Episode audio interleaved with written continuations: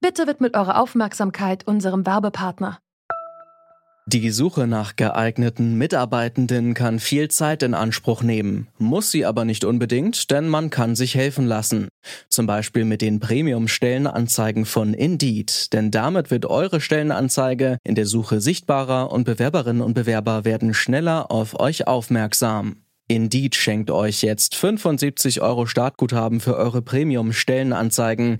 Klickt dazu auf den Link in den Shownotes. Es gelten die AGB. Mit diesem Ausschluss von bestimmten Personengruppen aus dem politischen Prozess haben wir aber ein Legitimierungsproblem. Das heißt, dass das Volk sich nicht mehr selber regiert, sondern dass sich auch ungewollt eine Oligarchie herausbildet und einige Personengruppen regiert wird und nicht mitregiert. Das sagt Politologin Rebecca Pates über die aktuelle Zusammensetzung des Bundestags.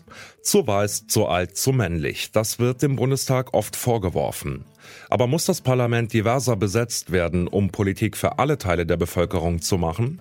Das fragen wir heute in unserem täglichen Podcast. Es ist Mittwoch, der 20.01. Ich bin Johannes Schmidt. Hallo.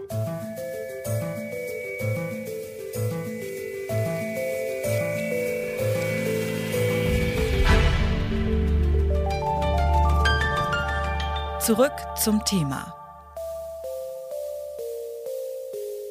Alle 4 Jahre wählen wir in Deutschland unseren Bundestag.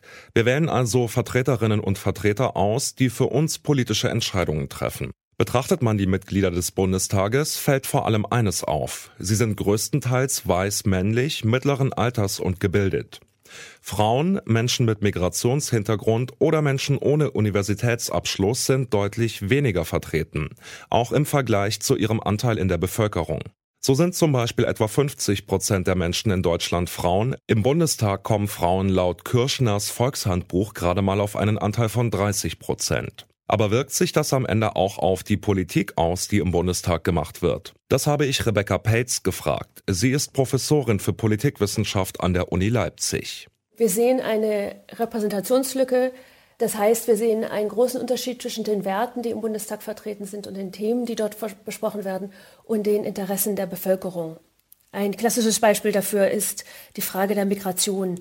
Die durchschnittliche Bevölkerung ist sehr viel skeptischer, was Migration anbelangt, als die RepräsentantInnen im Bundestag. Also insofern könnte man sagen, dass der Einzug der AfD in den Bundestag die Repräsentationslücke an der Stelle ein Stück weit verkleinert hat. Die ursprüngliche AfD hatte ja kein Interesse daran, das Thema Migration aufzunehmen, sondern was passiert ist, dass bestimmte Figuren in den Bundestag eingetreten sind, als die AfD noch ganz andere Themen vertreten hat. Und diese Personen hatten jetzt die politische Intelligenz, sich den Themen anzunehmen, denen sich kaum jemand sonst im Bundestag angenommen hat. Ist diese mangelnde Vielfalt in der Repräsentation grundsätzlich ein Problem von jedem Parteiensystem oder hat das was speziell mit unserer politischen Kultur hier in der Bundesrepublik zu tun? In fast allen Demokratien hat sich eine Akademisierung des politischen Personals herausgebildet. Während es in den 50er Jahren noch Arbeiterparteien gab, die tatsächlich Arbeiter rekrutiert haben, haben wir jetzt keine Parteien, die sich explizit um die Belange der Arbeitnehmerinnen aus dem Dienstleistungssektor kümmern. Und das ist dasselbe in Großbritannien, in Amerika, in Dänemark als auch in Deutschland. Das ist einfach ein strukturelles Problem. Das heißt, die Interessen der Armen werden mit immer größerer Wahrscheinlichkeit nicht adäquat repräsentiert. Wenn wir dieses Beispiel jetzt mal aufgreifen wollen, also Menschen, die tendenziell weniger wohlhabend und weniger gebildet sind, wie könnten die denn von den Parteien dazu ermutigt werden, sich stärker einzubringen, wenn wir mal bei dem Beispiel bleiben?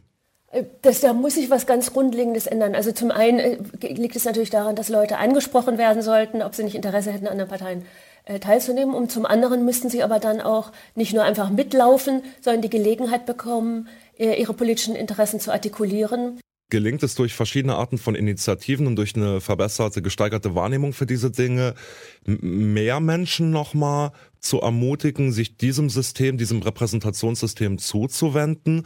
Oder glauben Sie, dass in den nächsten Jahrzehnten dieses Parteien-Parlamentssystem massiv unter Druck kommen wird dadurch? Ich glaube Letzteres. Ich glaube, das Problem wird sich erstmal zuspitzen. Und diese ganz starke Dichotomisierung zwischen diese Personengruppen seien schlecht und der Rest der Bevölkerung sei gut. Also diese Moralisierung der Politik, die auch einen Versuch darstellt, ärmere Personengruppen einzubinden, wird uns nochmal auf die Füße fallen. Und das heißt, wir brauchen auch eine politische Kultur, in der die Diversität der Gesellschaft besser abgebildet wird. Und die Schritte, die bisher unternommen wurden, halte ich für momentan noch nicht besonders erfolgreich und nicht besonders sichtbar. Einseitige Repräsentation beginnt also dabei, wer sich in Parteien engagiert, meint Rebecca Pates. Das hat auch die Initiative Brand New Bundestag erkannt. Um das zu ändern, sucht sie gezielt nach jungen Menschen, die sich politisch engagieren wollen, und unterstützt sie auf ihrem Weg in politische Ämter. Sie pushen aktuell Kandidatinnen und Kandidaten, die für Grüne oder SPD oder auch unabhängig in den Bundestag einziehen wollen. Solange man den Wertekanon von Brand New Bundestag teilt, kann man sich auf Unterstützung bewerben. Wie die Zusammenarbeit mit Brand New Bundestag für sie funktioniert, hat mir Rasha Nasser erklärt.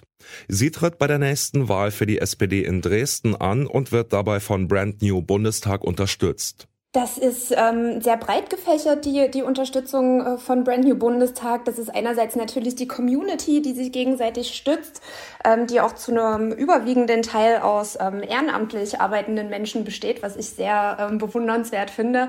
Es gibt jeden Montag Workshops für die FinalistInnen zu verschiedensten Themen. Wie gehe ich mit Hate Speech um? Wie erzähle ich meine Geschichte auf Social Media? Es gibt natürlich auch die Möglichkeit, über verschiedene Fundraising-Geschichten, die laufen, da auch eine finanzielle Unterstützung zu bekommen, um da nochmal eigene Wahlkampfmaterialien zu produzieren. Und natürlich ist auch das Angebot da, dass die ehrenamtlich Aktiven auch im Wahlkampf direkt unterstützen vor Ort bei diversen Aktionen.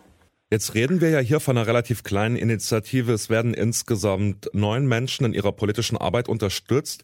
Können solche kleinen Projekte wirklich was an der Schieflage in der Repräsentation insgesamt ändern? Auch wenn die Initiative sehr klein scheint, sind da viele Menschen unterwegs, die ganz tolle große Netzwerke haben, die Türen öffnen können, die vielleicht für uns alleine etwas schwerer zu öffnen gewesen wären. Und insofern glaube ich schon, dass wir da eine Chance haben. Und wenn es am Ende eben auch nur ist, dass wir das Zeichen setzen. Ich glaube, auch das ist schon sehr wichtig. Aber ich denke, und das ist auch mein Eindruck, den ich in den letzten Wochen gewonnen habe, dass man damit so viel Herzblut dabei ist, dass man eben nicht nur das Zeichen setzen will, sondern dass man am Ende wirklich gerne was verändern möchte. Und man hat sich ja auch FinalistInnen da herausgesucht, die diese Ziele verfolgen und auch laut sind. Und ich glaube, deshalb ist die Chance da. Vielleicht zum Schluss noch so eine, ich sag mal, politiktheoretische Überlegung. Im Bundestag gibt's jetzt so an die 700 Plätze, gleichzeitig eine Gesellschaft mit 80 Millionen Menschen. Wann ist denn eine gute Repräsentation der extrem vielfältigen, extrem heterogenen Gesellschaft erreicht? Und wo muss man dann vielleicht auch Abstriche machen und sagen, bei 700 Repräsentanten fällt eine gewisse Vielfalt immer hinten runter, oder? Das kommt natürlich auch ganz drauf an, wie die Parteien ihre Listen besetzen. Also ich glaube, dass auch die Parteien im 21. Jahrhundert ganz gut daran tun, sich auch diverser aufzustellen. Und ich glaube, dass wir jetzt in der Bundestagswahl das auch merken werden, dass die Listen bunter sind. Jetzt nicht nur, was Menschen mit Migrationshintergrund angeht, auch Menschen aus Ostdeutschland, Frauen, junge Menschen unter 30. Es gibt ganz viele Leute, die sich neu auf den Weg machen, sich bewerben um ein Mandat, eine Kandidatur. Und ich glaube auch, dass die Gruppen, die unterrepräsentiert sind, auch gut daran tun, ihr neu gewonnenes Selbstbewusstsein, was ich zumindest wahrnehme, auch zu nutzen und ihren Platz da auch einzufordern. Es reicht eben nicht, dass bei der SPD ein Karamba Diaby sitzt und bei den Grünen ein Cem Özdemir. Da müssen natürlich mehr Menschen in die Parlamente kommen, die eben diese Gruppen repräsentieren. Das ist Aufgabe der Parteien. Und ich glaube, dass wir eben als Gesellschaft des 21. Jahrhunderts auch endlich den Mut aufbringen müssen, mehr zu repräsentieren, was unsere Gesellschaft denn tatsächlich ausmacht.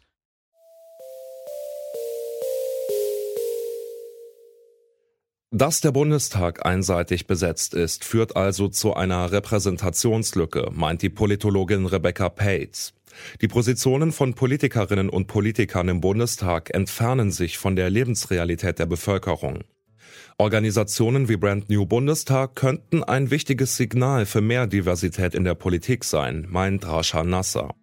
Für die nächste Bundestagswahl kann der Verein allerdings nur 9 Kandidatinnen und Kandidaten unterstützen, nicht besonders viel bei aktuell etwa 700 Abgeordneten. Das war's für heute von uns. Wenn euch dieser Podcast gefällt, dann abonniert ihn doch gern. Mitgearbeitet an dieser Folge haben Max Königshofen, Alea Rentmeister, Charlotte Nahte, Anton Burmeister und Andreas Propeller. Chef vom Dienst war Jonas Enke und ich bin Johannes Schmidt. Ciao und bis bald. Zurück zum Thema vom Podcast Radio Detektor FM.